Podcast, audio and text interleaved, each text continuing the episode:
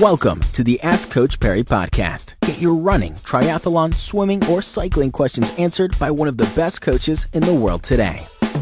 Welcome to this edition of Ask Coach Parry. And today's question was submitted through our website, askcoachparry.com by Kasim. Uh, Lindsay, interesting question. Kasim saying that he wants to run Comrades 2016 desperately. The problem is, he says he's been diagnosed with 12 millimeter gluteus medius tendonitis, and that was back in January 2014. He says he hasn't run since due to pain in the glutes.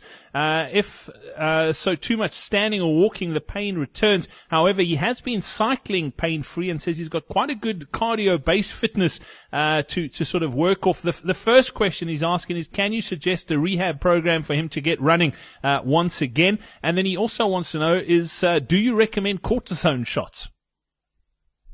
Look, I don't recommend cortisone shots at all. Um, if we're going to do any kind of cortisone, I guess one of the tendons around the glutes max is one of the least risky, but still, uh, you know, direct, injecting things like that, cortisone straight into tendons actually makes them powerful inflammatory, but it actually makes the tendons more um, fragile, or you know, lack of a better scientific uh, term.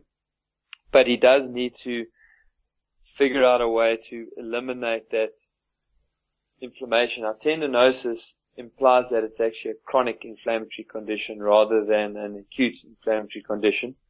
So I'm not sure if he has consulted with a sports physician or not, but I would certainly consult with a sports physician or even better, probably a um, orthopedic surgeon, um, because I think he needs to see a specialist.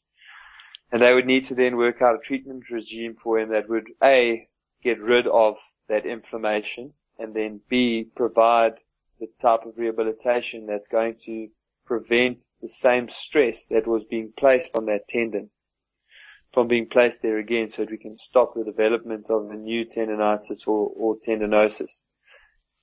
The fact that he's doing a lot of cycling is a pretty, uh, sounds like a pretty decent cyclist means that if we can get those basics in place, he can do a lot of cycle training and just enough running training, which would also protect that tendon, get him fit enough to finish comrades, but also not do too much irritation of the glute and, the glute tendon. Um, so unfortunately this sort of forum, very difficult to give a very good rehab program, but he's, he needs to get a medical opinion about that tendinosis because 2014, I mean, we, we're talking 18 months where we are, more than that where we are now. And no tendinosis should take that long to heal unless you you're continually putting a repetitive strain on it.